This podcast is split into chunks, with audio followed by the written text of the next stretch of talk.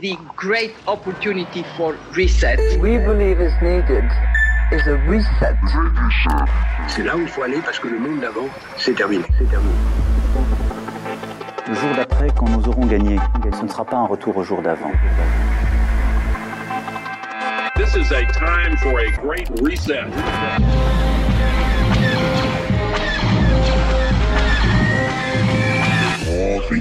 Ou le grand ménage. Chers amis, bonjour, bienvenue pour cette cinquième édition du Grand Reset ou le Grand Ménage sur une idée originale d'Alain Soral. On se retrouve cette fois-ci pour évoquer un autre thème. Vous vous souvenez que nous avions choisi d'aborder ce Grand Reset par thème. Nous avons déjà parlé d'écologie, de finances. Aujourd'hui, nous avons choisi de vous parler des mœurs. Alors bien sûr, euh, Soral vous, le, nous le disiez tout à l'heure en, en, antenne, euh, le grand reset des mœurs n'a pas commencé avec euh, la pandémie. Elle n'a pas commencé avec la publication du livre de Klaus Schwab. C'est un phénomène bien antérieur, on va y revenir. Mais euh, aujourd'hui, j'ai le plaisir de recevoir à notre micro euh, Alain Soral, bien sûr, à tout seigneur, tout honneur, euh, Xavier Poussard, directeur de la rédaction de Faits et Documents, Pierre Debrague, directeur de la rédaction de Égalité et Réconciliation, de la rédaction de Combat, merci à lui, et tout à l'heure, nous entendrons également maître Damien Viguier, qui vient de publier un livre chez Contre-Culture bah, sur cette question de meurtre, justement, sur un sujet important, qui est la question de l'inceste, intitulé La controverse de Ravenne, les Juifs, l'inceste et l'Antéchrist. Euh, en effet, Alain, vous avez voulu que nous parlions de la question des mœurs, parce que, vous semblait-il, cela était un rayon de cette révolution arc-en-ciel dont parle le camarade Martin Pelletier, au moins aussi important que l'écologie. Euh, Qu'est-ce que vous aviez derrière la tête, Alain, quand vous avez proposé ce thème? Bah, Il me semble que dans la grande transformation qui s'est mise en place pour passer du, monde d'hier au monde de demain dans lequel nous sommes déjà, la question des mœurs est, est vraiment fondamentale. Alors évidemment, ça a commencé bien avant l'histoire du Grand Reset, mais je pense que c'est même une des conditions de possibilité du Grand Reset sur le plan de, je dirais, des consciences, pour que les gens puissent marcher dans la combine, entre guillemets, il fallait commencer par travailler les esprits. Et, euh, et je pense que le moteur, disons, de, tout ça, bah évidemment, il y a le moteur premier qui serait le passage d'une économie traditionnelle à l'économie euh, à l'économie de marché, hein, c'est-à-dire l'époque bourgeoise. Si on revenait vraiment à l'origine de l'origine, je pense qu'il faut commencer par là. Et puis après, il y a le, le deuxième moment qui est transformer l'individu et ce qui veut dire transformer ce qui structurait l'individu, ce qui le, ce qui le conditionnait. Et ben, c'est ce qu'on peut appeler euh, le patriarcat, la famille traditionnelle. C'est ça qui a dû être d'abord attaqué. Et euh, quand on réfléchit, cette attaque contre la famille traditionnelle, le, le patriarcat, euh, le père et tout ce que ça structure, ben, c'est là qu'il faut, disons, réfléchir à quand est-ce que ça commence, quand est-ce que ça s'accélère Par quoi ça passe Et là, bah, je pense que on a tous, je dirais, des éléments de réponse à apporter. Alors, si on veut essayer de, commencer chronologiquement, peut-être qu'un des grands moments, ce serait le moment du, freudisme, c'est-à-dire de la conversion de toute une bourgeoisie culturelle à l'idéologie freudienne.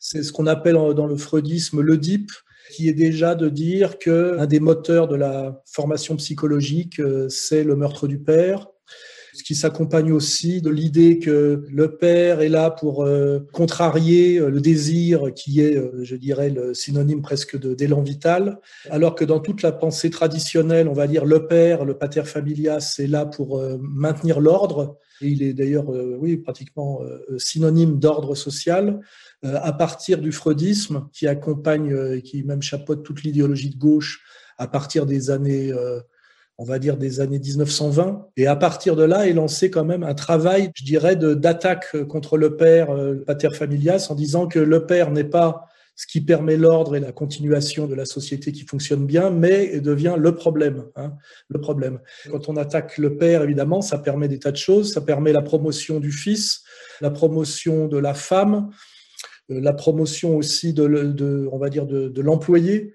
Si on regarde avec du recul, c'est le père, l'autorité du père a été attaquée effectivement par la femme, le fils, l'employé systématiquement et que ça ça a permis quand on prend un peu de recul le comment dirais-je une fragilisation de l'individu de plus en plus qu'on pousse à être dominé par ses pulsions, de moins en moins respectueux de l'ordre, et avec aussi, même après, qu'on voit bien que le avec l'idéologie surréaliste, de moins en moins respecter le sens aussi, de mettre en avant le rêve, la parole des fous. Donc un processus global qui est quand même un processus d'affaiblissement de la raison, un processus d'affaiblissement aussi d'une certaine euh, solidité euh, morale et affective face au, monde extérieur, qui était sans doute une condition pour euh, favoriser chez l'individu l'acceptation d'injonctions qui auraient été plus difficiles à accepter si cette structure paternante avait été maintenue en l'état. Voilà. Je pense que c'est comme ça qu'on peut, qu'on peut commencer. Hein, comprendre en fait qu'il fallait euh, flinguer le père pour que tout le reste soit possible, hein, si je veux résumer. Si je redisais ce que vous venez de dire avec d'autres mots, Alain, je dirais qu'en fait, c'est aussi euh, la promotion d'une attaque des marges par rapport à une certaine centralité. Hein, vous avez évoqué en effet les fous. On pense bien sûr, euh, même un tout petit peu avant les surréalistes, à la poésie, même d'un Apollinaire, qui en effet s'affranchit de la règle, on voit ça aussi apparaître dans les arts picturaux, dans les arts plastiques en général, un affranchissement des canons, une libération vis-à-vis même de la forme, et on pourrait même de la figuration. On voit euh, ces contemporains, vous parlez des années 20, ces contemporains de l'explosion de tous les arts abstraits. Vous avez évoqué la figure de Freud. On se souvient, pour ceux qui ont lu le livre du, regretté euh, euh, patron de Faits et Documents, Emmanuel Ratier, dans un de ses livres sur le Bnaibrit, il rappelait que euh, Freud, arrivant aux États-Unis pour donner sa première conférence sur la psychanalyse, annonçait à la presse new-yorkaise qu'il leur amenait la peste. Oui, c'est la phrase qu'il a dit à Jung, qui l'accompagnait sur le bateau en approchant de New York, je crois. Take it from me. What you're looking at is the future. You think they know we're on our way, bringing them the plague.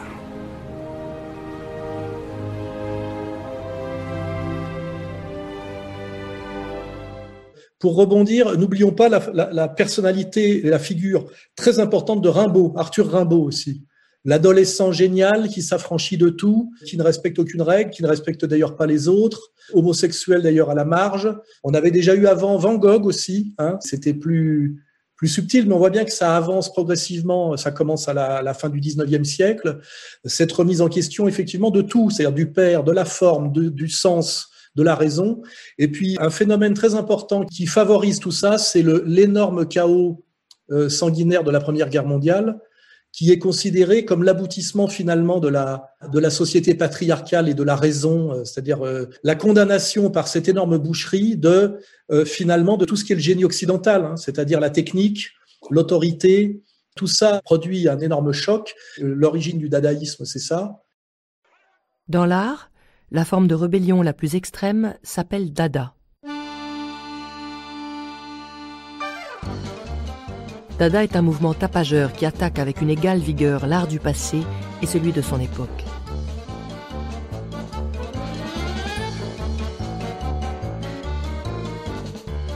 Dada était un élan rebelle, une brusque pulsion de vie, d'orage. C'était une réaction à l'infinie stupidité de cette guerre absurde.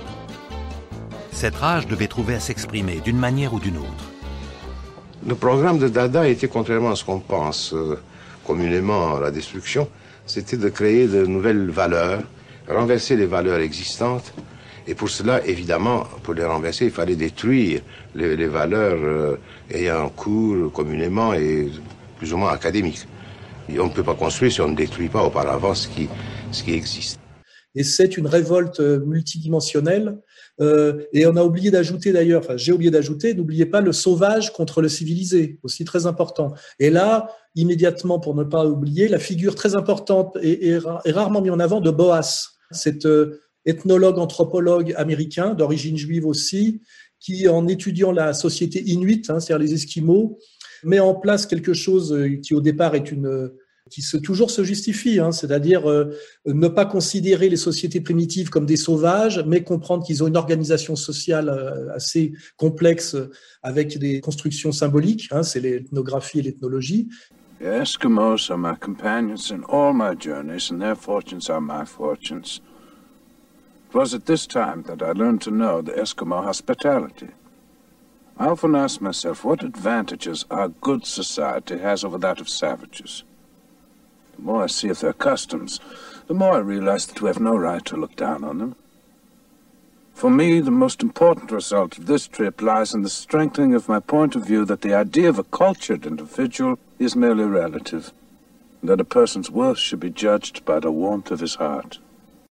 Et petit à petit, euh, partant de ce respect des sociétés, euh, on va dire, euh, qui ont précédé la nôtre, hein, on bascule dans quelque chose d'assez pervers qui est le relativisme culturel, qui consiste à dire que ces sociétés ont une organisation interne complexe, elles ne sont pas inférieures, et partant de là, finalement, toutes les sociétés se valent, hein, c'est le, le relativisme culturel.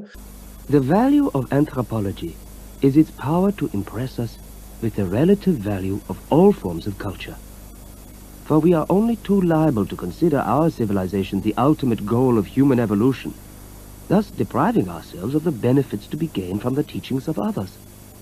My whole outlook upon life is determined by one question. How can we recognize the shackles that tradition has laid upon us? For when we recognize them, we are also able to break them. Et euh, ça donne après, d'ailleurs j'en parle dans mon livre, euh, chez Castoriadis, chez nous, qui est aussi qui est un juif grec d'ailleurs, ce qu'il appelle l'imaginaire radical, c'est-à-dire que on met à bas en fait tout le processus qui s'appelle le processus de la civilisation occidentale. Et bon, donc la figure du père rationnel avec une autorité légitime basée sur tout un background civilisationnel euh, qui remonte aux Grecs, et ça ouvre la porte à sa contestation par euh, la folie contre la raison, le sauvage, et qui n'est pas le bon sauvage de Jean-Jacques Rousseau d'ailleurs, mais le sauvage de, on va dire, de l'ethnologie contre le civilisé, qui d'un seul coup est montré comme euh, finalement peu civilisé, hein, avec le, ce qu'il a produit dans l'histoire, notamment la Première Guerre mondiale. La contestation de la femme par rapport au père et à l'époux, c'est aussi la poussée du féminisme, hein, les mouvements suffragettes, aussi une certaine littérature de femmes hein, qui est mise en avant.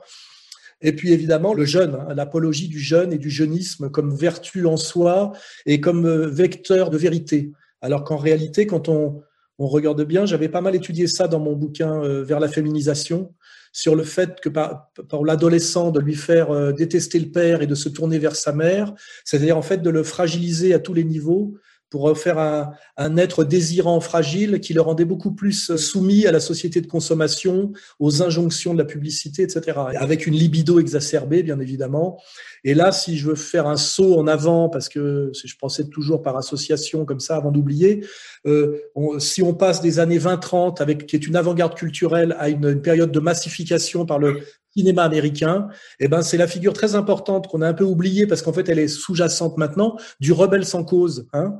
Et, et, ces deux personnages d'ailleurs, on voit que ça commence avec Marlon Brando dans l'équipé sauvage, qui est un délinquant euh, un peu immoral, euh, dépressif et brutal, et qui est montré comme une figure positive pour la première fois dans le cinéma américain, qui avant s'appuyait sur le biblisme du western, hein, c'est-à-dire euh, les valeurs de John Ford, avec justement une très forte autorité du père, hein, c'est la figure évidente de John Wayne, vous voyez. On passe de John Wayne à, comme il s'appelle, Marlon Brando, et tout de suite derrière, James Dean, hein, c'est-à-dire le rebelle sans cause, avec de très forts problèmes oedipiens, énorme meurtre du père.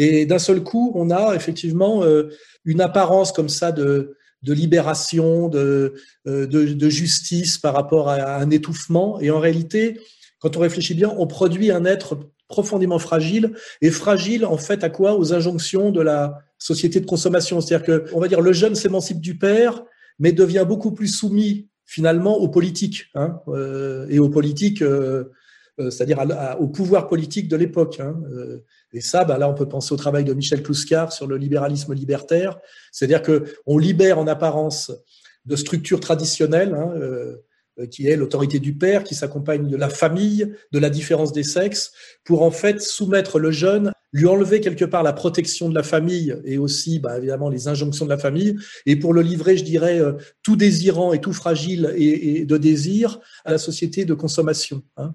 Et euh, on peut pas évoquer, on peut pas évoquer tout ça, Alain, sans, euh, puisque vous parliez de, ce meurtre du père, donc on trouve déjà chez Freud, bien sûr, mais on peut pas parler de cette descente de la statue, de cette démolition de la statue du père, sans dire un mot de l'école de Francfort. Vous avez parlé déjà du cinéma des années 50, 60 avec James Dean et avec euh, Marlon Brando.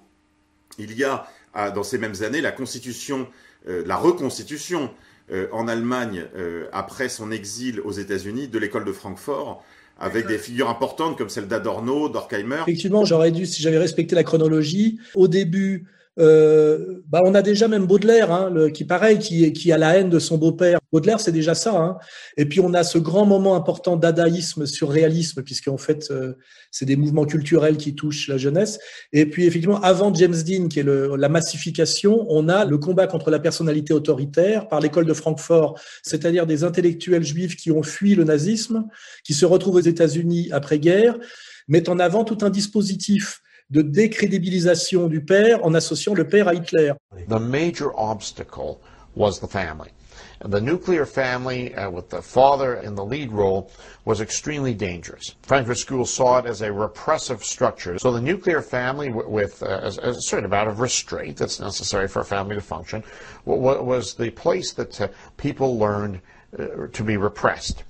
And they, they got conditioned to following orders, hence, you know, patriotism. So when the Kaiser called, Germans rallied to the cause. When the President of the United States called, or the Prime Minister of Britain, or the President of France, people, because of the nuclear family, were conditioned to respond to the father figure. Effectivement, sans ce travail de fond et préalable euh, et intellectuel et universitaire de, de, cette lutte contre la personnalité autoritaire, effectivement, on peut pas avoir le moment d'après, qui est le moment de, de, massification par le cinéma hollywoodien avec les deux figures, Marlon Brando, dans, dans, dans, ce, dans ce rôle, hein, parce qu'il n'a pas fait que celui-là après, euh, de, de, de sauvage, là, et puis après de James Dean, effectivement, qui est le rebelle sans cause. Hein, C'est-à-dire, il y a la personnalité autoritaire, le rebelle sans cause. Hein, c'est ça le tandem, le nouveau père et le nouveau fils.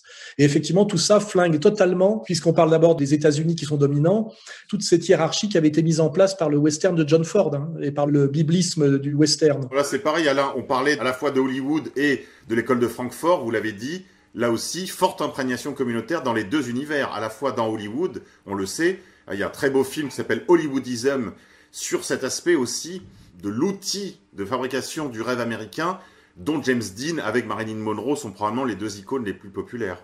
Euh, puisqu'il faut tout mettre sur la table, n'oublions pas aussi à la même époque le rapport Kinsey, c'est-à-dire à un moment donné un rapport qui se présente comme scientifique alors qu'il est énormément instrumentalisé qui nous montre en fait quoi que la, famille traditionnelle telle que nous le vend euh, les élites américaines biblistes est en fait un vaste mensonge, une vaste hypocrisie. Kinsey had begun writing the first in a planned series of nine volumes on human sexuality.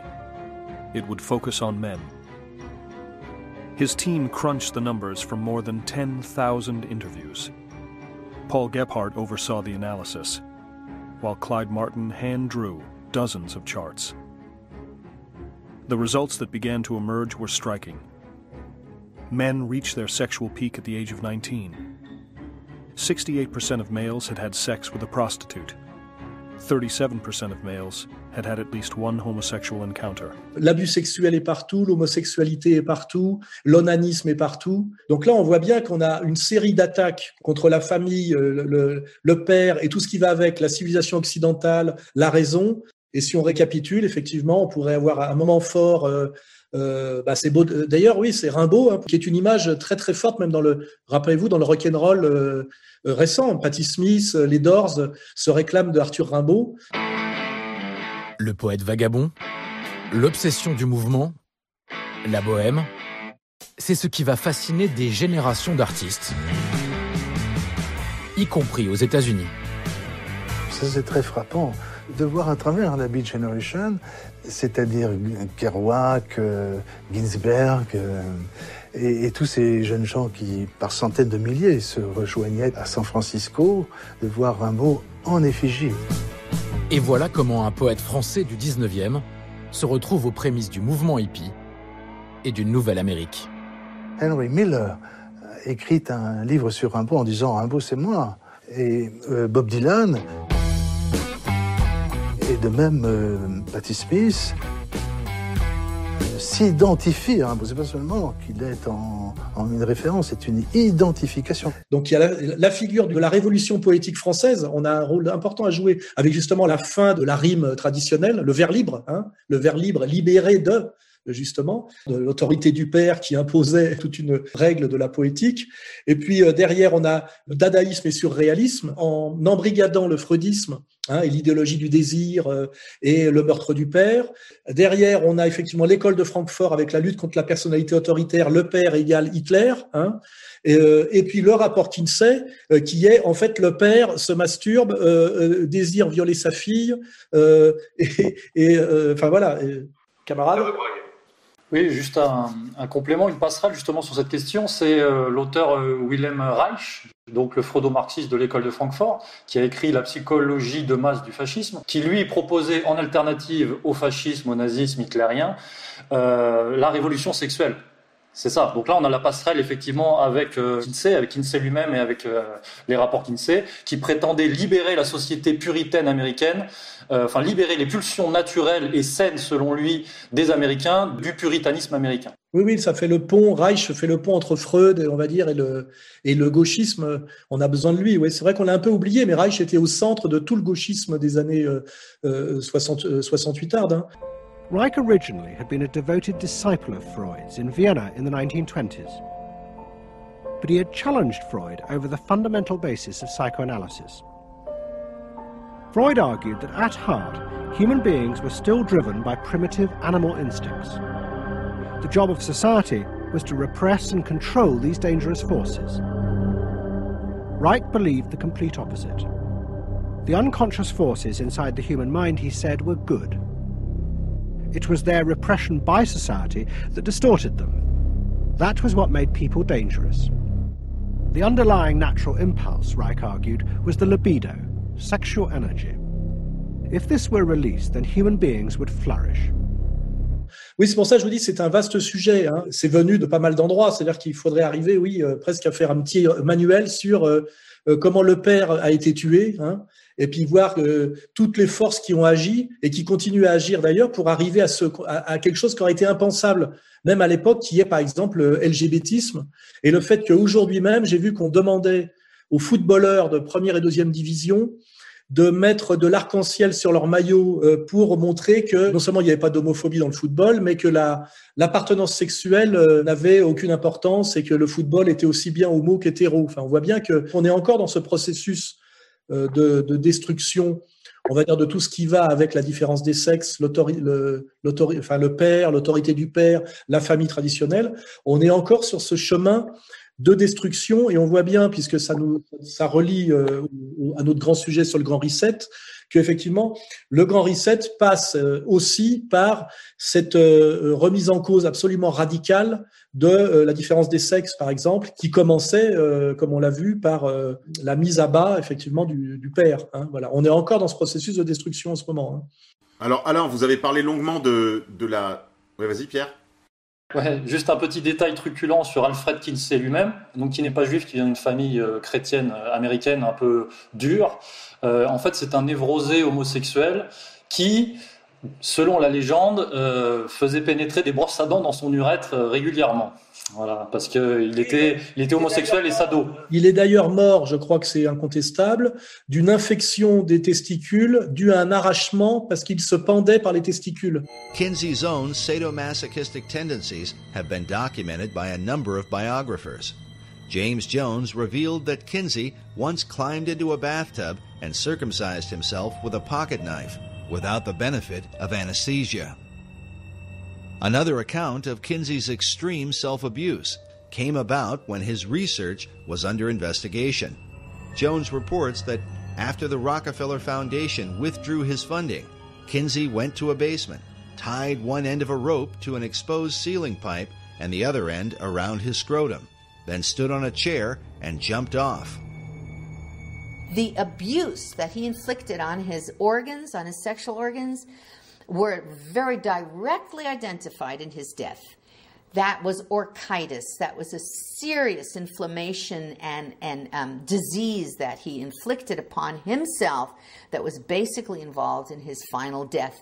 Il pratiquait un masochisme sexuel assez extrême. On a édité à contre-culture un énorme pavé critique sur la pseudo-scientificité du rapport Kinsey. Parce que le rapport Kinsey se présente comme un rapport de sociologie quantitative qui prétend démontrer par l'outil sociologique, donc de manière soi-disant objective, que tous les fondements, en fait, on va dire, de la, de la famille traditionnelle et de l'autorité du père sont basés sur des choses qui n'ont pas de réalité profonde sur le plan statistique. Euh, c'est de là que vient l'idée qu'en fait, il y a les homosexuels et les homosexuels refoulés, c'est-à-dire qu'un hétérosexuel est un homosexuel refoulé. Implicit in Kinsey's report was a controversial but simple principle. When it came to sexual behavior, there was no good or bad, normal or abnormal.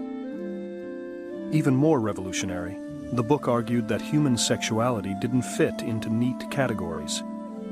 Instead, Kinsey argued for a sliding scale from zero to six to reflect the many shades of sexual behavior. There were people who practiced exclusive heterosexuality and there were people who practiced exclusive homosexuality, but most people were somewhere in between.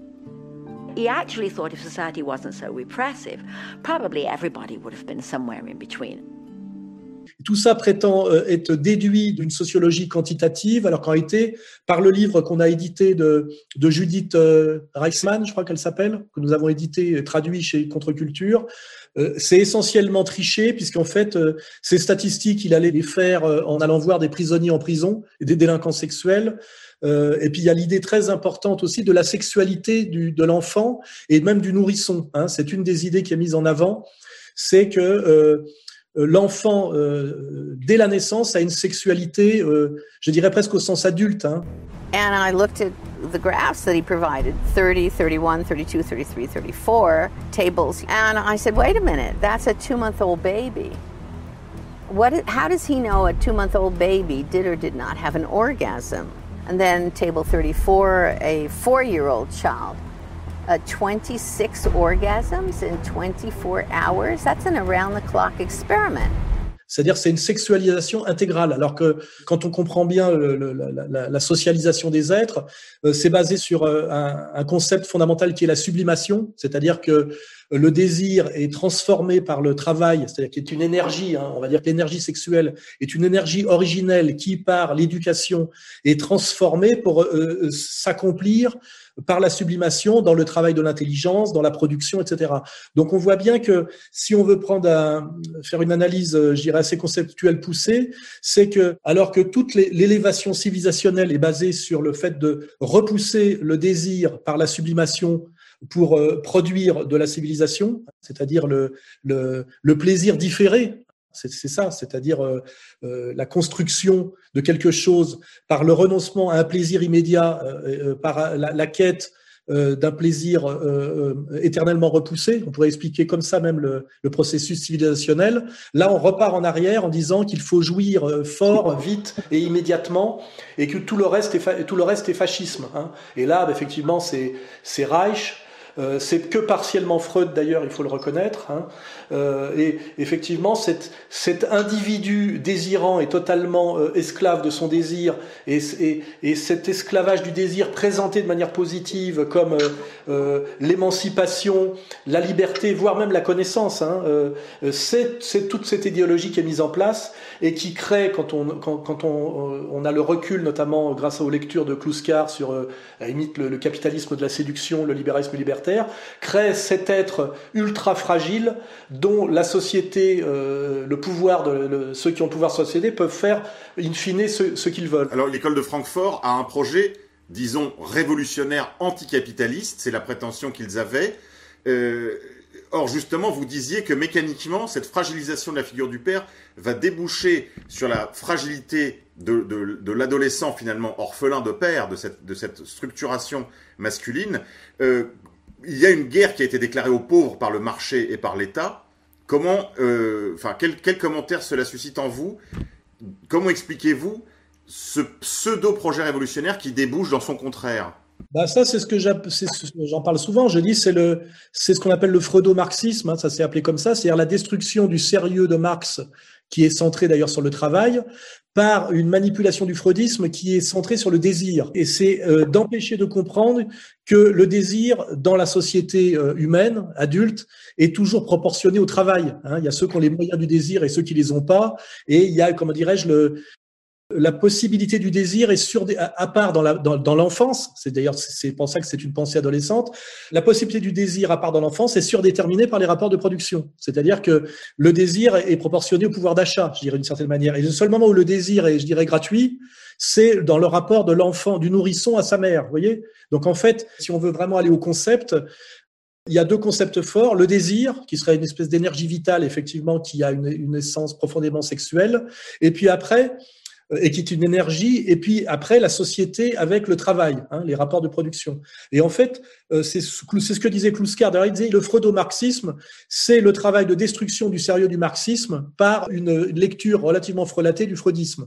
Et c'est et, et là qu'il faut voir.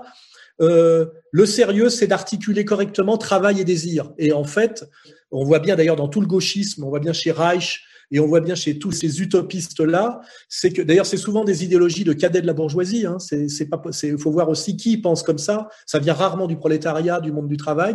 Ça vient de ce qu'on appelle les cadets de la bourgeoisie, les épouses de la bourgeoisie, les filles et les fils de la bourgeoisie qui ne comprennent pas que l'expression de leur désir n'est jamais qu'un privilège de classe. Hein ils peuvent exprimer leur désir, c'est-à-dire le, traduire socialement, parce qu'en fait, ils sont dans une position sociale qui le permet.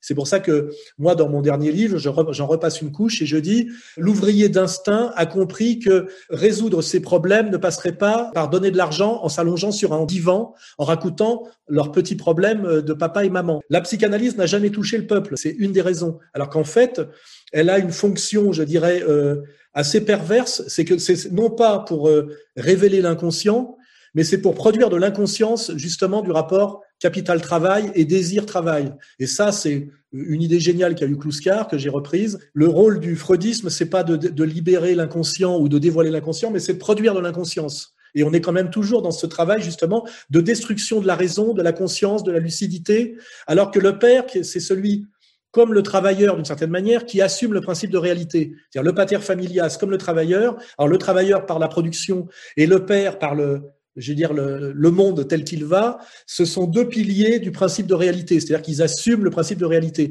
Et en face, on a des, gamins euh, immatures et un peu inconscients qui se revendiquent du principe de plaisir. Vous voyez? C'est... Alors on nous présente le combat du principe de plaisir contre le principe de réalité comme un combat de classe ou un, combat prolétariat-bourgeoisie. Et, et c'est en fait exactement l'inverse c'est décaler le sérieux vers le frivole. Tout ça, c'est des concepts de, qui ne sont pas par hasard des concepts de Michel Kluskar. Hein, quand il parle du frivole et du sérieux, le sérieux, c'est l'impératif de production, le principe de réalité, et que tout est travail dans le monde en réalité. Et puis derrière, il y a le frivole qui est d'essayer d'escamoter le travail par ceux qui en ont les moyens, par la surexpression du désir. Et effectivement, euh, par une stratégie euh, naïve, inconsciente chez certains et très perverse par d'autres, de cacher qu'en fait le désir dans la société à toujours à voir avec le travail et la production, sauf dans une période de la vie qui est donnée à tous et qui est très courte, qui est le rapport du nourrisson à sa maman, effectivement. Alors justement, ça m'amène à ma dernière question de cette première partie, Alain. Euh, on, voit bien que, pour ramener les choses aussi vers cette question du grand reset, on voit bien qu'une sorte de guerre a été déclarée aux pauvres, et euh, en particulier par toutes les entreprises néolibérales, qu'elles soient celles de l'Union européenne, l'OMC, euh, évidemment, le, rendez-vous de Davos, hein, le forum économique de Davos, est dans cette perspective-là. Guerre aux pauvres. comment résister justement euh, Quelles armes intellectuelles on peut donner à nos amis qui, eux, sont confrontés au principe de réalité, soit parce qu'ils sont pères de famille, soit parce qu'ils sont des travailleurs, soit les deux? Quels grands principes euh, existentiels ils peuvent opposer à cette guerre qui a été déclarée aux pauvres?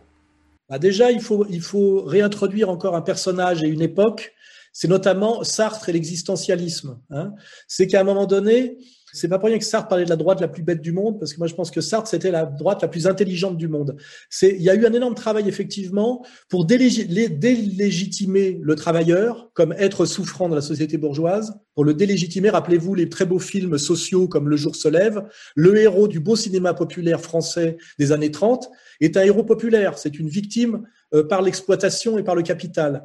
Et petit à petit, on va, je dirais, on va passer de Jean Gabin à Léo Scarax, hein, pour prendre des raccourcis vertigineux, où euh, la victime de la société, ça devient l'adolescent et, et Jean-Pierre Léo, l'adolescent de la bourgeoisie cultivée. Et c'est d'ailleurs, je pense que c'est le rôle objectif de la nouvelle vague. Hein. La nouvelle vague, c'est que le héros passe de l'ouvrier au fils à papa, hein, mais au fils à papa euh, baudelairien, hein, pas au fils à papa évidemment euh, de la bourgeoisie qui euh, s'engagerait comme Alain Delon dans la guerre d'Indochine, voyez.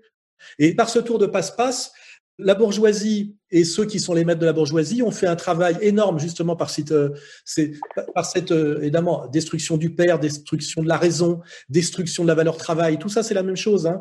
C'est finalement faire passer l'héroïsme de l'ouvrier au fils à papa. Hein. et, rappelez-vous du, cinéma euh, italien des années 60-70. Il y a d'ailleurs un film qui s'appelle Cher Papa, où c'est la lutte du fils de l'industriel contre son père, qui, comme action révolutionnaire, effectivement, va finir par tuer son père. Voyez? Donc, euh, on n'est plus sur un rapport ouvrier-patron, mais sur un rapport jeune bourgeois contre euh, père, on va dire père, patron. Hein. et ça, c'est très très fort dans le cinéma de gauche nouvelle vague, cinéma italien, 60-70. Et on voit bien que l'enjeu, si on regarde avec de recul, c'est qu'à un moment donné, l'ouvrier, le prolétariat est devenu le héros du monde et avec une grande sympathie auprès de la jeunesse. D'ailleurs, on peut faire un parallèle aussi avec le, Palestinien qui petit à petit se fait déposséder aussi hein, de son héroïsme. Et à un moment donné, euh, effectivement, il y, a, un grand charme de la, comment dirais-je, du communisme, un grand charme de la révolution bolchevique. Le prolétaire devient une figure. Euh, rappelez-vous de la chanson de John Lennon. Working class hero is something to be. A working class hero is something to be. A working class hero is something to be. Hein, et qui va la bourgeoisie doit régler ce problème. Et tout ça s'articule, c'est-à-dire que avec cette euh, destruction du sérieux, je dirais, on arrive aussi à délégitimer le combat politique sérieux qui est le combat pour une certaine égalité sociale. Et à un moment donné, c'est euh, jouer, euh, on remplace ce combat de classe, cette analyse aussi de, des processus économiques de domination par jouir sans entrave, et on voit bien qu'effectivement, même d'ailleurs toute la culture pop est basée sur le jeune, mais le jeune, on masque systématiquement son origine de classe. Hein. c'est Woodstock. Le jeune devient une catégorie sociale, alors qu'avant ça n'était pas le cas, puisque c'est, elle est surdéterminée par les origines de classe, et puis aussi le jeune a vocation euh, de vieillir. Hein. c'est une catégorie fugace. Alors à un moment donné, on remplace les catégories prolétaires, euh, salariés, enfin euh, tout ce qui est déterminé par le rapport capital-travail, avec jeunesse indifférenciée, où on met dedans le prolo et le bourgeois qui n'ont pas quand même les mêmes moyens et les mêmes centres d'intérêt et le même avenir. Et puis de l'autre côté, le père, c'est le, père euh, euh, papa pu, qui soit euh, finalement ouvrier et, ou, patron. Et, et, le papa pu ouvrier, c'est quoi? C'est le beauf de Cabu, le beauf de Cabu, hein? Qui, qui, picole et qui cogne sur sa bonne femme et sur son gosse parce qu'il est humilié au travail par les petits chefs et il se venge sur sa femme et sur son fils. Mais euh, et Cabu euh, ne montre pas le, le, pourquoi de sa souffrance et de sa colère et pourquoi il a un berger allemand et pourquoi il met des survêtements. Ça devient le beauf, vous voyez? Tout ça, effectivement, c'est un travail préparatoire, un long travail préparatoire de destruction, on va dire, des catégories du sérieux qui permet de comprendre euh, la société dans laquelle on est, qui est une société dominée par le capital et la logique du capital pour des pseudo-catégories, le jeune, la femme, euh, euh, l'immigré aussi, hein, avec euh, d'un seul coup valorisation comme sauvage.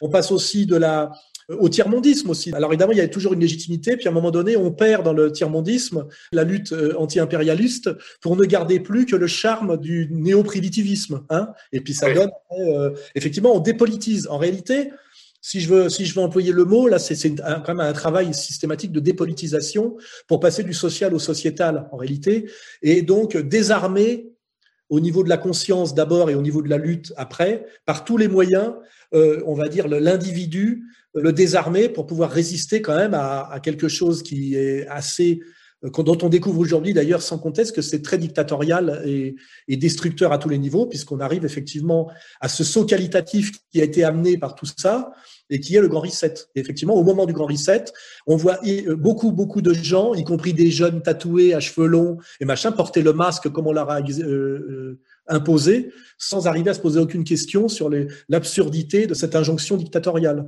Alors il y a un autre grand volet euh, très important de la, dans la destruction, dans la subversion des mœurs. Euh, Aristote disait dans, je crois, l'éthique à Nicomaque, il recommandait aux tyrans qui voulaient garantir la pérennité de son, de son pouvoir, de son trône, de mettre la zizanie entre mari et femme, entre homme et femme. Euh, c'est probablement le, le, sujet, un sujet d'abord vous, avez, vous connaissez bien pour l'avoir traité à fond dans votre ouvrage Vers la féminisation, mais euh, je crois que c'est pas sans rapport avec ce qui nous occupe. On voit qu'il y a une volonté du, néolibéralisme de mettre finalement, de déclencher partout la guerre de tous contre tous pour assurer à l'oligarchie sa domination. Euh, mais spécifiquement, là, Aristote avait identifié une sorte de mur porteur de la société qui, si il était dynamité, garantissait d'une certaine façon un pouvoir pérenne.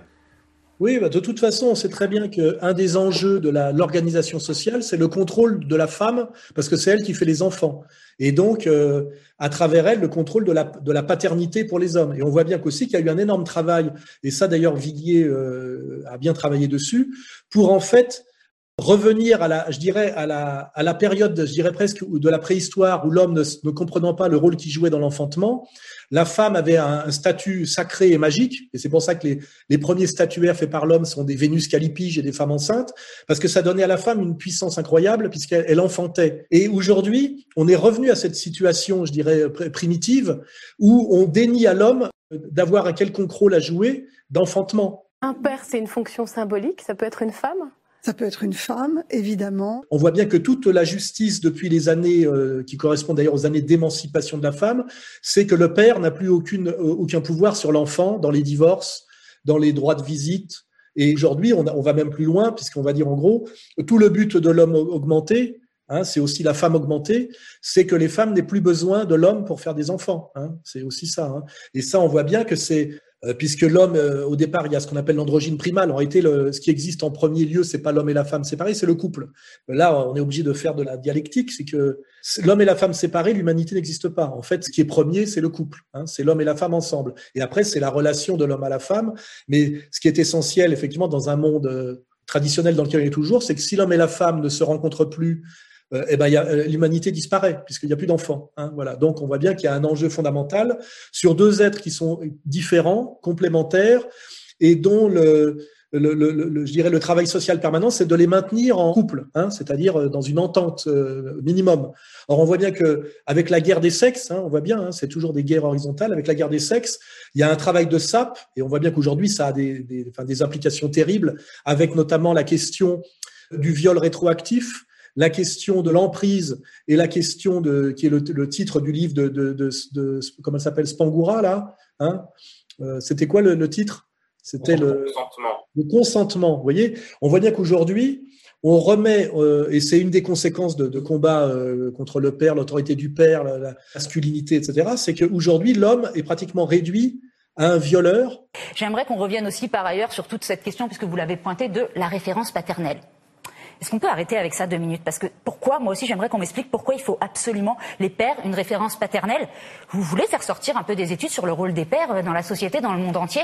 Moi, j'attends, hein, parce que personnellement, en tant que femme, euh, ne pas avoir un mari, ça m'expose plutôt à ne pas être violée, ne pas être tuée, ne pas être tabassée, et ça évite que mes enfants le soient aussi. Il faut aussi rappeler quelques chiffres sur les pères à un violeur, euh, sauf euh, dans, euh, et avec et la réponse en fait est comme par hasard une réponse du marché. Pour ne pas pouvoir être traité rétroactivement de violeur, il ne faut pas qu'il ait été dans un acte gratuit, dans une relation gratuite, mais qu'il ait été dans une, une relation tarifée et contractuelle. C'est-à-dire que si on veut être sûr aujourd'hui de ne pas risquer d'être d'être accusé et condamné rétroactivement de viol, eh ben, il faut avoir été strictement dans une relation payante, hein, c'est-à-dire avec, avec une facture. une facture et un tampon. Et, donc, euh, les implications sont énormes hein, de tout ce, travail de destruction de la famille et du patriarcat. Hein. C'est que si on va jusqu'au bout de la logique dans laquelle on est en ce moment, le, monde dans, laquelle, dans lequel on a vécu jusqu'à présent, qui était le monde de la gratuité, de la gratuité euh, de la, des rapports hommes-femmes, de rapports hommes-femmes, va devenir impossible. On, est déjà, on, en est, on, en est déjà là pratiquement aux États-Unis, euh, avec le principe des dettes et puis le, où tout doit être contractualisé de A à Z. Je crois que c'est aussi un peu dans les pays nordiques aussi. Le protestantisme joue un rôle important. Et puis aujourd'hui, on voit bien en Belgique la criminalisation de la drague, c'est-à-dire que aborder une femme, ce qui est quand même l'approche traditionnelle, est considéré aujourd'hui comme criminel. Hein. La secrétaire d'État à l'égalité homme-femme a demandé à cinq parlementaires d'y réfléchir. La piste privilégiée, les auteurs seraient verbalisés en cas de flagrant délit constaté par un policier. Nous avons bien conscience qu'il n'y aura pas un policier derrière chaque femme en situation de harcèlement de rue, victime de harcèlement de rue, mais l'idée c'est vraiment d'avoir valeur d'exemple et de dire que non, ça n'est pas tolérable de suivre ou d'intimider des femmes dans la rue. En Belgique, depuis trois ans, les harceleurs risquent jusqu'à 100 euros d'amende et jusqu'à un an de prison. Ici, les femmes doivent porter plainte. Voilà, donc qu'est-ce qui vous reste? Eh ben, le, le, le, fait de passer par des par, quelque chose qui est validé par le monde marchand, c'est-à-dire passer par des filières commerciales et contractuelles. Oui, en un mot, on peut dire qu'on est passé de l'amour courtois à l'amour contrat. C'est-à-dire que là, vous aurez une application pour, à laquelle il faudra que la personne finalement vous, vous réponde pour bien avoir une trace écrite que euh, la relation est consentie, euh, le cas s'est posé encore récemment avec le petit avocat Branco. Oui, oui, c'est une manière aussi, tu as vu, de faire taire les opposants. Hein. On trouve une fille qui va dire euh, j'ai couché avec lui, mais quand j'y réfléchis a posteriori, je suis pas. Aujourd'hui, je ne suis plus d'accord, même si j'étais d'accord sur le moment, parce qu'effectivement, il y a eu emprise. Et donc, on voit bien que les femmes prennent un pouvoir énorme d'un seul coup, un pouvoir de chantage, un pouvoir d'extorsion. C'est pas. Les femmes sont, euh, j'irais, poussées dans cette direction-là. On on n'est même pas sûr que ça vient vraiment d'elles.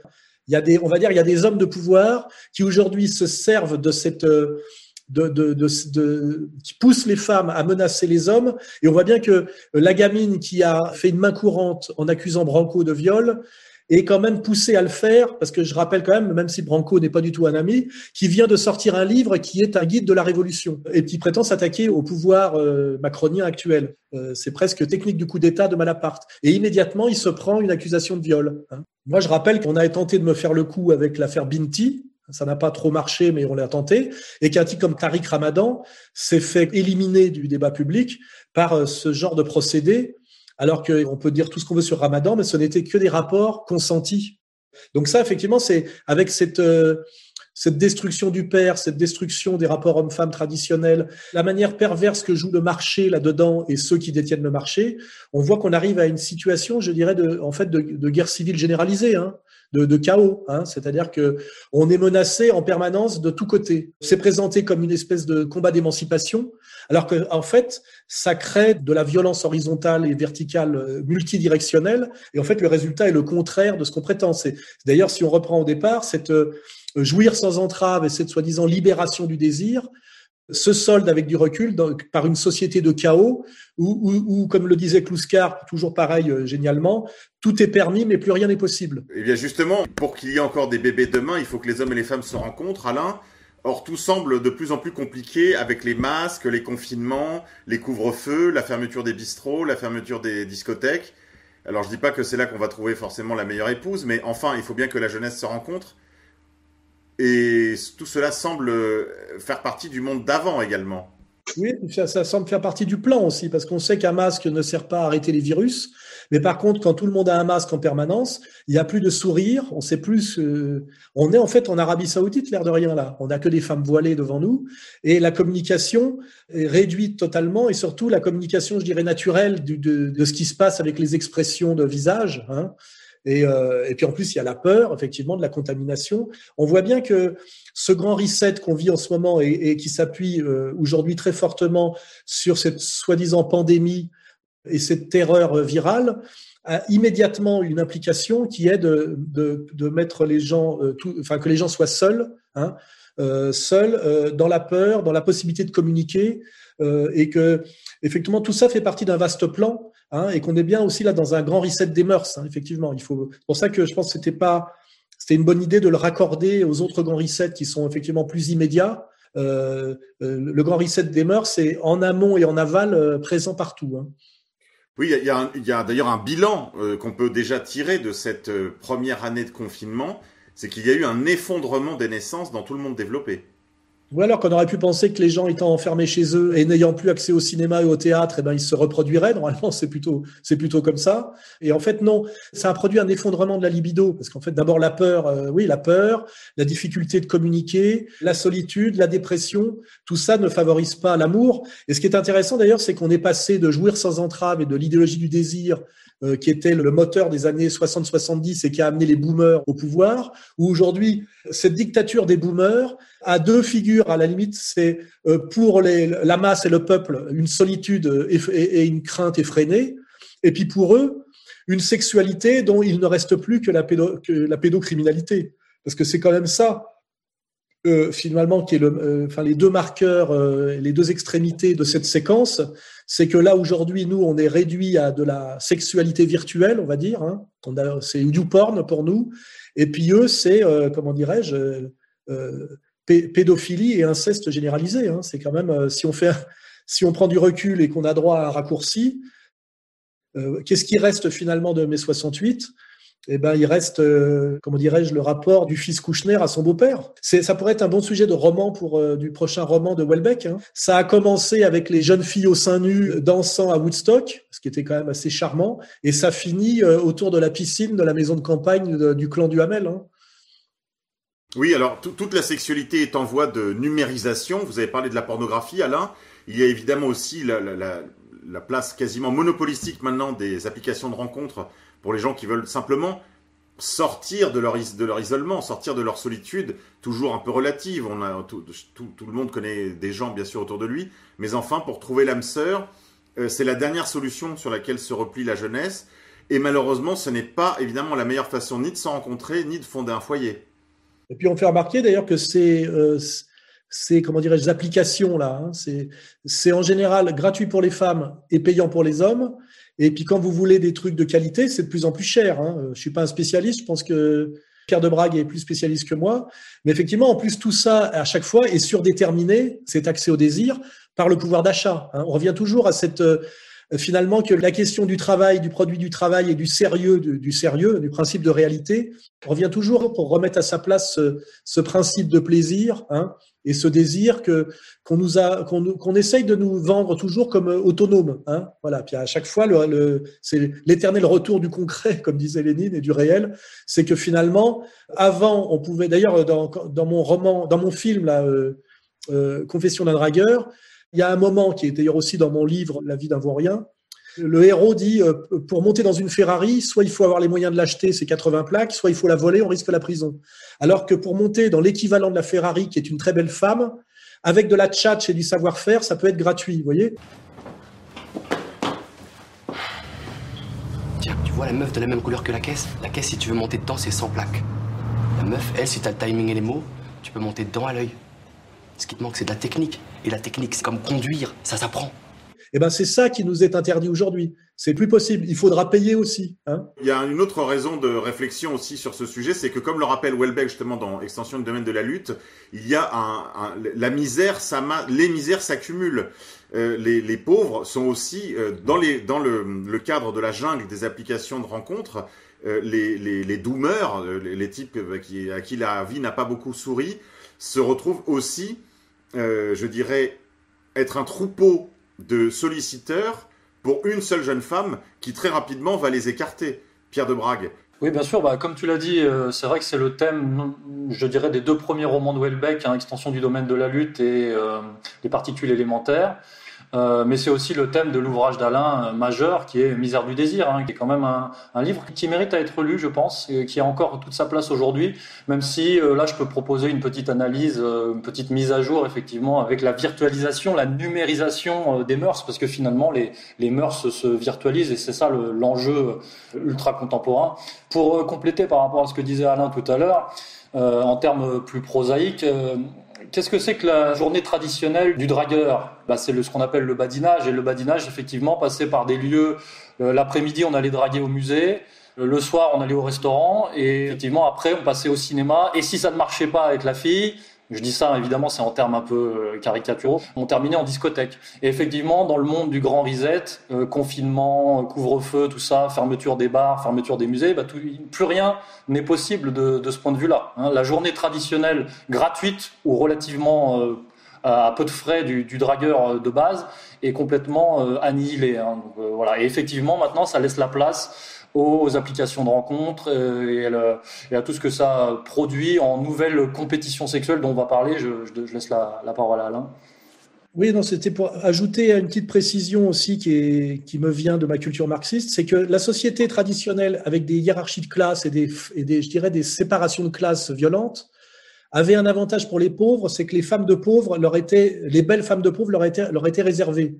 Alors qu'en fait, avec euh, cette apparence d'ouverture la société s'ouvre par l'idéologie de gauche, en fait, sur le plan de la réalité pratique, c'est que euh, les riches ont accès à toutes les femmes. Ils ont même accès euh, aux belles femmes de pauvres. Alors qu'avant, c'était cloisonné. C'est-à-dire que la grisette, la bonne, avait ses lieux de villégiature et de fête, hein, les bords de la Marne, où les riches n'allaient pas et où donc l'ouvrier pouvait rencontrer la grisette. Alors qu'aujourd'hui, avec euh, cette apparence d'ouverture de gauche de la société, celui qui a les moyens, le bourgeois, le possédant, a accès à la totalité des femmes. Alors qu'avant, euh, il y avait effectivement des femmes qui étaient euh, les femmes pauvres qui étaient réservées aux pauvres. Vous voyez donc cette libéralisation en apparence et d'ailleurs, la libération, la libéralisation, c'est toujours accroître le pouvoir des riches au détriment des pauvres. Hein. C'est toujours, toujours une extension du domaine de la lutte, en réalité. Oui, oui c'est toujours plus dur pour le euh, l'ouverture, l'ouverture sociétale, l'ouverture sociale, c'est toujours plus dur pour celui qui n'a pas les moyens.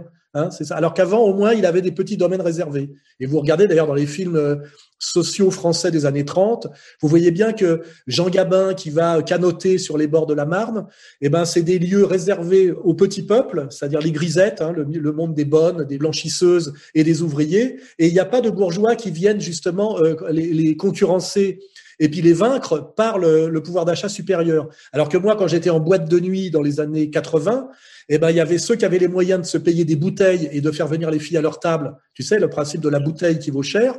Et puis celui qui n'a pas les moyens, qui n'a pour draguer que la piste de danse. Et comme par hasard, c'est là que j'ai découvert la différence entre les chalalas et les gens comme moi. Vous voyez Ceux qui, par l'argent du sentier, euh, et qui n'avaient pas le physique pour draguer, qui n'étaient pas des bons danseurs, avaient une stratégie par l'argent, c'est-à-dire ils prenaient des tables et des bouteilles et ils invitaient les filles à boire. Et toi, bah, tu vaincu parce que tu n'étais jamais invité à boire, évidemment. Et toi, ton combat, c'était avec les Noirs, tu vois, euh, euh, basé sur euh, le charme pur. C'est-à-dire les Noirs savaient bien danser et puis nous, on devait, on devait être bien habillés. On avait le, la culture du look en général. Et c'est comme ça que j'ai commencé à comprendre une certaine domination par l'argent. Les Zoomers pourront essayez de comprendre ce que c'était qu'une boîte de nuit à la fin du XXe siècle en vous lisant, puisque prochainement ce sera évidemment des pièces d'archéologie. Oui, oui, il y aura des musées qui nous montreront comment c'était. Il y aura des reconstitutions dans les musées pour nous voir montrer comment c'était un mec qui draguait en boîte et, les jeunes gens des écoles euh, seront là pour être horrifiés qu'un garçon ose parler à une jeune fille pour essayer de l'embrasser dans une boîte de nuit, qui est quand même de l'agression euh, caractérisée. Quoi. Hein, ce sera pédagogique. Alors Pierre de Brague, on assiste justement dans ces relations euh, entre les hommes et les femmes à cette numérisation dont on a parlé. On a parlé aussi de cette extension du domaine de la lutte. On a parlé également de l'accumulation des misères. Et il est très certain que dans tout ce grand reset des mœurs, qui maintenant, on pourrait dire, se catalyse, il, est en train de précipiter, on voit la forme que va prendre la société désormais. Est-ce que vous pouvez nous dire un mot des perdants? Qui sont les perdants de ce grand reset des mœurs? Oui, c'est vrai que si on réfléchit bien, euh, finalement, euh, dans ce monde que, vient de décrire Alain, le monde du charme euh, disparu, du charme perdu, du charme impossible, je pense que la masse des perdants, la masse des exclus de la compétition sexuelle contemporaine ne faire que s'agrandir, ne va faire que s'élargir, puisque il y, a deux, points. Il y a un, la fin du mérite, la fin du charme, la fin du gratuit, la fin de la drague, la fin du badinage, du baratin aussi, hein, bon, voilà, de, de, tout ce dont on vient de parler. Et puis, effectivement, euh, la crise économique. La crise économique qui annihile les perspectives de revanche, quelque part, du pauvre par le social. Hein. le pauvre qui va se construire finalement euh, socialement par son effort, par, euh, le fait qu'il va grimper dans l'échelle sociale. finalement, dans le monde du grand reset, le monde du revenu universel, le monde où la propriété privée est abolie, le monde du télétravail, tout ça n'aura plus de sens tout ça n'aura plus de sens. Donc l'homme pauvre qu'on a déjà vu euh, diabolisé par tout ce qu'on a présenté dans la première partie n'aura plus aucune chance de devenir euh, désirable aux yeux de la femme, de la nouvelle femme, de la femme contemporaine, qui elle effectivement sera hyper sollicitée et aura tous les accès par les applications de rencontre. Il faut savoir qu'avec les nouvelles applications de rencontre, et je dirais plus au sens large les nouveaux réseaux sociaux, les femmes désirables euh, ont accès directement, euh, c'est un peu une métaphore de la discothèque de tout à l'heure, mais c'est une sorte de discothèque planétaire maintenant, ont accès directement à l'élite de l'élite. Il faut savoir que maintenant, les stars de cinéma euh, j'ai vu un exemple tout à l'heure euh, quand je faisais quelques recherches. Ben Affleck, par exemple, euh, traîne sur les applications de rencontres. En train de repenser à cette fois où j'ai matché avec Ben Affleck sur Raya et que j'ai cru que c'était un faux profil. Je l'ai unmatché et il m'a envoyé cette vidéo sur Instagram. Nivine, pourquoi tu m'as unmatché? C'est moi. Voilà, surprenant, vous l'avez compris, elle est tombée sur le profil de Ben Affleck, elle a matché avec lui, c'est-à-dire qu'ils ont tous les deux dit qu'ils étaient intéressés. Et puis elle s'est dit non, c'est pas possible en fait, Ben Affleck peut pas traîner sur les sites de rencontres, donc elle s'est dit c'est un faux profil, je retire mon match. Pas de bol, c'était vraiment lui, parce que oui, figurez-vous que les stars aussi utilisent les sites de rencontres et notamment ce fameux Raya. Je sais pas si vous avez déjà entendu parler de Raya, c'est une espèce de Tinder des stars, ça fonctionne à peu près pareil, vous passez des profils en revue, puis vous faites votre marché, vous dites j'aime ou j'aime pas. Par contre, la grosse différence, c'est pour s'inscrire. Regardez, désolé, tout le monde n'est pas le bienvenu sur Raya. Déjà, il faut être coopté par un autre membre.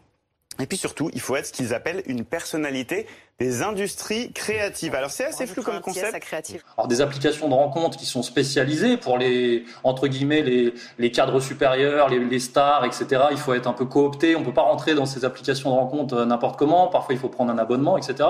Mais pour une jeune femme, elle peut avoir accès depuis son téléphone portable à une vedette, à une star. De ce point de vue-là, comment pourrait-elle désirer un pauvre qui n'a plus de prestige symbolique hein, par le baratin, le charme, la drague, etc., et qui n'a plus aucun prestige matériel, puisque évidemment, dans le monde du grid reset de Davos, sa condition sociale s'effondre. Hein, c'est l'effondrement des classes moyennes, etc.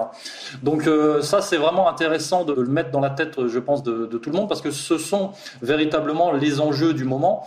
Et effectivement, dans le monde des, nouvelles mœurs qu'on décrit, eh bien, euh, il y a un peu une, une nouvelle pyramide, une nouvelle pyramide de la compétition sexuelle qui se, qui se dessine avec un, au-dessus, effectivement, les 1%, les 1% bénéficiaires du, du grand reset. Qui peuvent être, euh, on, le voit, hein, on le voit, c'est des Émiratis, des Émiratis qui, font venir des stars de télé-réalité, des Instagrammeuses qui leur payent les billets d'avion, etc. Qui leur, même on connaît les déviances hein, de ces affres. On va dire aussi que ces Instagrammeuses n'ont pas peur des pratiques les plus extrêmes auxquelles ces chèques dubaïtes ou ces princes dubaïtes les poussent. On raconte qu'elles boivent de la pisse de chameau, qu'elles se font baiser par des animaux, qu'elles font des choses extrêmes. Certaines se font chier dessus. Et c'est pas moi qui raconte ça, hein. c'est une ancienne euh, starlette de télé-réalité qui a raconté ce qui se passait dans ces milieux-là. Donc on aura cette élite là en haut de la pyramide.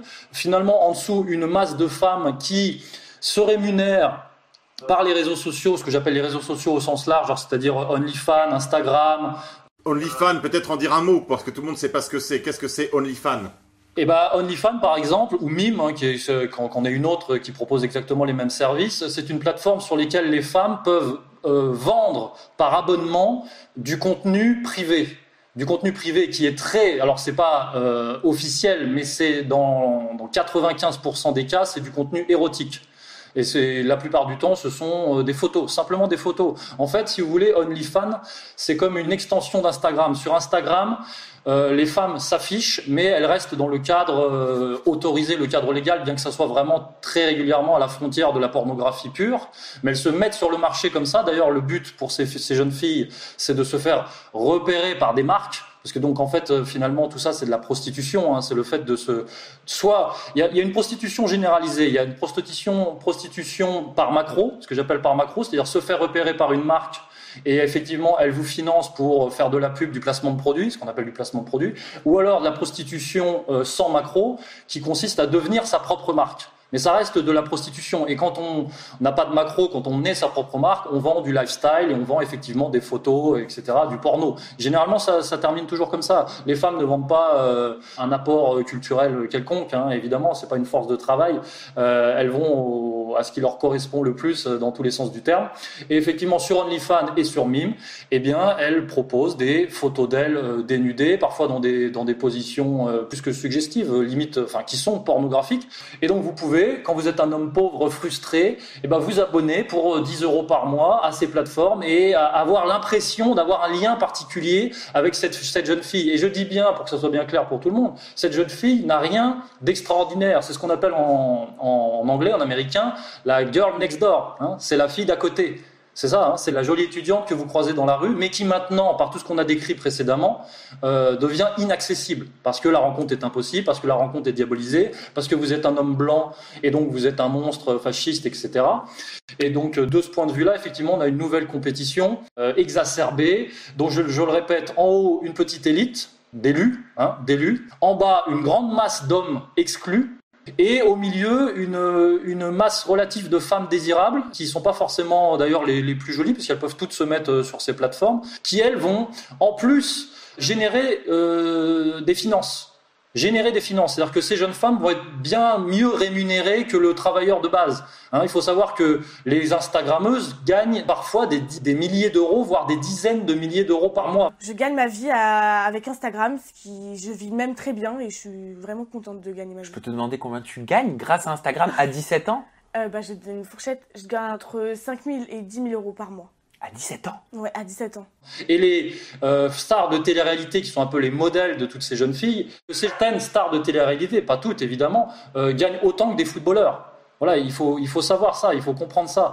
Et donc pour ces jeunes filles, euh, comment, à part le principe de l'hypergamie dont on entend parler beaucoup en ce moment, comment pourraient-elles trouver désirable un homme, un homme pauvre du monde de, de Klaus Schwab hein? Ça n'a plus aucun sens. Alain Soral?